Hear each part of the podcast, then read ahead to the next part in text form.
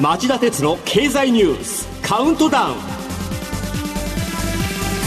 皆さんこんにちは。番組アンカー経済ジャーナリストの町田鉄です。こんにちは。番組アシスタントの杉浦舞です。今日も新型コロナ対策をして放送します。大型連休の間日本中の話題をさらい続けることになったニュースの第一報は先々週の土曜日4月23日の午後北海道の北海道の知床半島沖で子供2人を含む26人が乗った観光船の乗員から海上保安庁に救助を求める通報があったもののその後連絡が途絶えたという危機迫るものでした。連絡を絶った観光船は北海道斜里町の運航会社知床遊覧船が保有する「カズワンで先週金曜日になって知床半島西側のカシュニの滝の沖合1キロ水深120メートルの海底に沈没しているのが発見されました。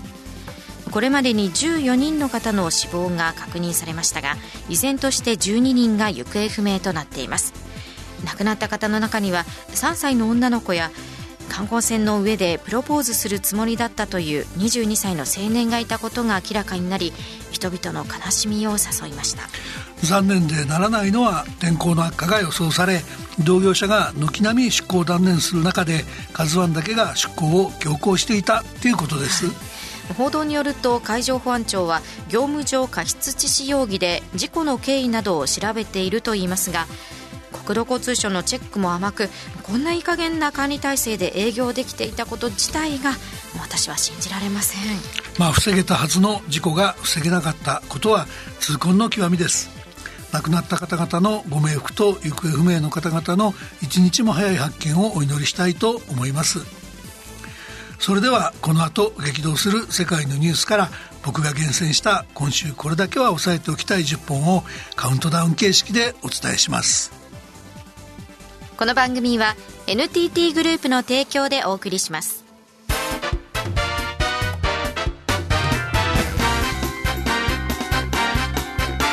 町田鉄の経済ニュースカウントダウンでは10位のニュースから始めましょう。水曜日北朝鮮が今年13回目の弾道ミサイルを発射。国連のグテーレス事務総長は地域的国際的な緊張を高めるだけだと批判。アメリカは北朝鮮に対する国連安保理の制裁強化決議案を準備していることを明らかにしています。続いて9位のニュースです。ゼロコロナ政策の失敗が中国に経済政策の見直しを迫る。アリババなどネット大手への規制を強めてきた中国ですが先月末の中央政治局会議ではネット大手が手掛ける経済について健全な発展を促進するという方針を確認。一転して支援に乗り出すといいます。一方不動産業への規制は緩和か継続かで政府内でも意見が対立しています。えー、先週土曜日の中国国家統計局の発表によると、えー、4月の景況感を移す指標が新型のコロナの打撃を受け、初めて受けた20年2月以来の低さに悪化しました。はい異例の長期政権を目指す中国の習近平体制は、今年の実質経済成長率の見通しを5.5%と高めに設定しています。しかし IMF 国際通貨基金の予測は4.4%。バンクオブアメリカは新型コロナの動向次第で3.5%台まで下振れする可能性があると警戒しています。8位のニュースはこれです。日曜日、ロシアのラブロフ外相がナチスの独裁者ヒトラーにユダヤ人の血が流れていると発言。これに対しイスラエルのラピド外相は翌日許せるものではないと述べロシア大使を呼んで抗議する姿勢を示しましたえー、ヒトラー自身が出自に悩んで、密かに自らの弁護士に調査させたことはよく知られていますが、第二次世界大戦後の調査でユダヤ人の血が入っているという話はほぼ完全に否定されています。そうした中でのラブロフ発言は、ユダヤ人がユダヤ民族を虐殺したと言わんばかりのフェイクニュースであり、悪意を感じずにはいられません。イスラエルの発表によると、昨日の電話会談でロシアのプーチン大統領はイスラエルのベネット首相に謝罪したと言いますが、ロシアの指導者の非常識ぶりを白日のもとにさらしました。さて、ここからはロシアのウクライナ侵攻に関係するニュースが4本続きます。7位のニュースはこれです。石油メジャー各社がロシアからの撤退による損失を続々と計上。イギリスの BP は日本円にしておよそ3兆円、シェルはおよそ5500億円、アメリカのエクソンモービルはおよそ4400億円の損失を計上しています。6位のニュースはこれです。ロシアの大規模な攻勢に備え、水曜日 EU が年内の石油禁輸案を公表。アメリカ、イギリス、ポーランドなどはウクライナへの軍事支援を一段と本格化する構えです。えー、7位の石油メジャーのニュースと6位の EU のニュースは需給の逼迫懸念を呼び、えー、3月上旬以来総じて下落傾向にあった、えー、原油先物相場を再び押し上げる可能性がありそうです、はい、続いて第5位のニュースです。ロシア国防省が態度を一転木曜から3日間の人道回廊設置を一方的に発表。国連のグテーレス事務総長は昨日の安全保障理事会で先週のロシアとウクライナへの訪問について報告。ウクライナ東部マリウポリのアゾフスターリ製鉄所やその周辺の地域からこれまで2回にわたり合わせておよそ500人を避難させることができたと説明した上で避難に向けた3回目の活動が進行中だと明らかにしました。しかしウクライナ側によるとアゾフスターリ製鉄所では激しい戦闘が続いている模様ですここでウクライナの戦況も抑えておきましょう、はい、アメリカの国防総省高官は先週から繰り返しロシア軍のウクライナ東部ドンバス地方での進軍が強固な抵抗に直面予定より遅れていると述べました。理由は前線への補給線が途絶えないように慎重に進めているためだと分析しています。また、イギリス国防省は、ロシア軍の士気の低下に苦しんでいると指摘しました。一方、ウクライナのメディアは、大統領府のアレストビッチ顧問が、アメリカ、ヨーロッパ諸国から攻撃兵器が供与され次第、即座に反攻作戦を開始すると発言したと報じています。この発言への対抗策でしょうか。ロシアは火曜と水曜、首都キーウ、ロシア名キエフや西部リビウなど各地で大規模なミサイル攻撃を行い、駅の建物や電力施設といったウクライナの鉄道網に被害を与えました。ロシアのプーチン大統領は火曜のフランスのマクドンマクロン大統領との電話会談で西側諸国の軍事支援に神経を尖らせる発言をしていました。まあ、一連の攻撃でウクライナの武器や装備品の輸送ルートの破壊を試みたんだと見られています。4位のニュースはこれです。ロシアや中国、北朝鮮を睨み、岸田総理とイギリスのジョンソン首相が昨日、自衛隊とイギリス軍の共同訓練を増やす円滑化協定に大筋で合意。また、ジョンソン首相は東京電力福島第一原子力発電所の事故を受けた日本産食品に対する輸入規制を6月末までに解除する方針だと伝えました一方岸田総理は新たに140人を資産凍結の対象とするロシアに対する追加制裁を発表しましたこれに先立ちロシアは日本のこれまでの制裁に報復。岸田総理ら日本人63人の入国を禁止しています。岸田総理は大型連休中東南アジア3カ国とヨーロッパ2カ国を歴訪する外遊に出ていました。イギリスと大筋で合意できた円滑化協定は日本にとってアメリカとオーストラリアに次ぐもので大きな成果と言ってよいでしょう。歴訪の最後に成功を演出し演出できた格好です。イタリアでもドラギ首相とロシアや中国を睨んだ連携で一致したほか、バチカンではローマ教皇フランシスコと会談、核兵器なき世界の実現に向け協力することを確認しました。一方、先に訪問したアジア3カ国での成果は地味なものでした。インドネシアでは岸田総理とジョコ大統領がウクライナへの軍事侵攻は容認できないという点では一致したものの、ジョコ大統領が共同記者会見でロシアを名指しで批判することはありませんでした。同じようにベトナムのチン首相やタイのプラユット首相もロシアの名指しでの批判を避けました。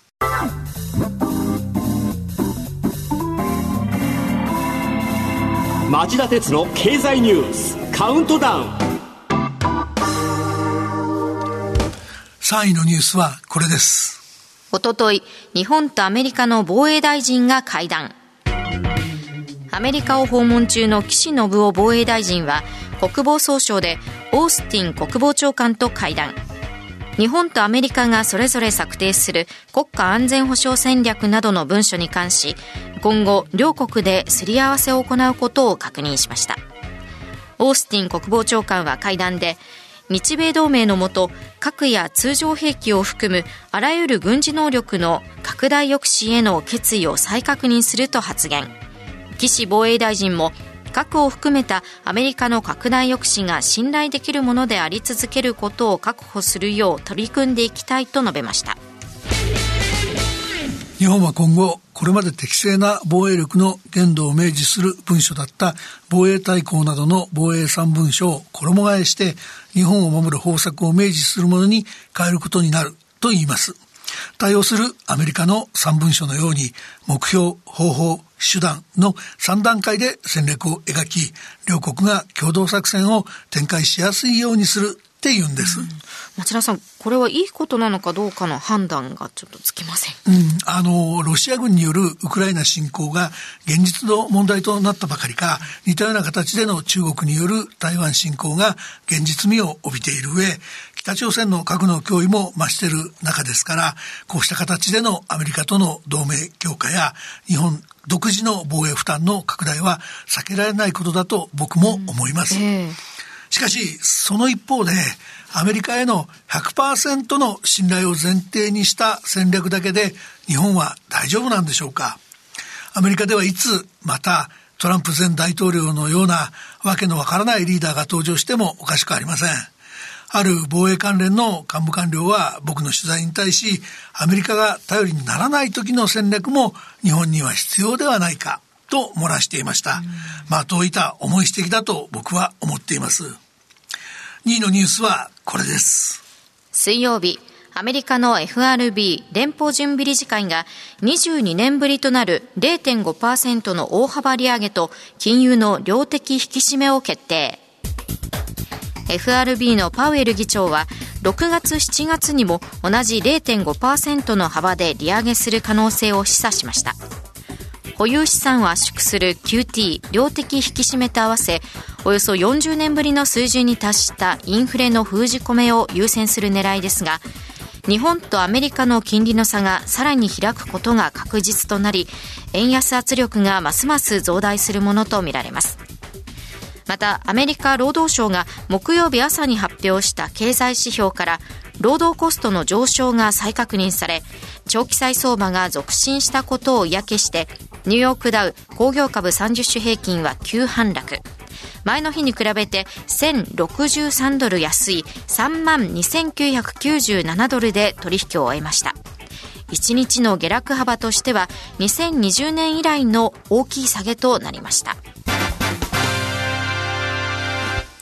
町田さん、今回の FRB の2つの引き締め、この番組で過去数週間懸念してきた通りの展開ですね。まあそういうことなんだと思いますけども、この件は今夜11時からの町田鉄の経済リポート深掘りに、日本経済研究センターの三川育子金融研究室をお呼びしているので、そこで深掘りする、深掘りすることにして、ここは先を急ぎましょう。はい、さて、えー、今週第、いよいよ今週第1位のニュースです。15歳未満の子供の数が41年連続の減少。総務省は水曜日人口推計から算出した子どもの数を発表しました。15歳未満の男女は先月1日の時点で前の年より25万人少ない1465万人。1982年から41年連続で減少し過去最小を更新しました。子供の総数のピークは1954年の2989万人。今年までにほぼ半分に減ったことになります。1970年代前半の第二次ベビーブームの前後には一時的に増えたものの、それ以降は減り続けているんです。今後も消費化が、少子化が進むことは確実なようです。というのも、子供の数を3歳ごとの区分で見ると、年齢が低いほど少なくなってるからなんです。確かにそうなんですよね。中学生にあたる12から14歳は323万人なのに対し、0から2歳は251万人となっています。子供は国の宝と言いますが、本当にその通りで、この子供たちが将来の国の担い手であり、成長の原動力なんです。今の悪循環を断ち切ることは、日本の最大の課題の一つでしょ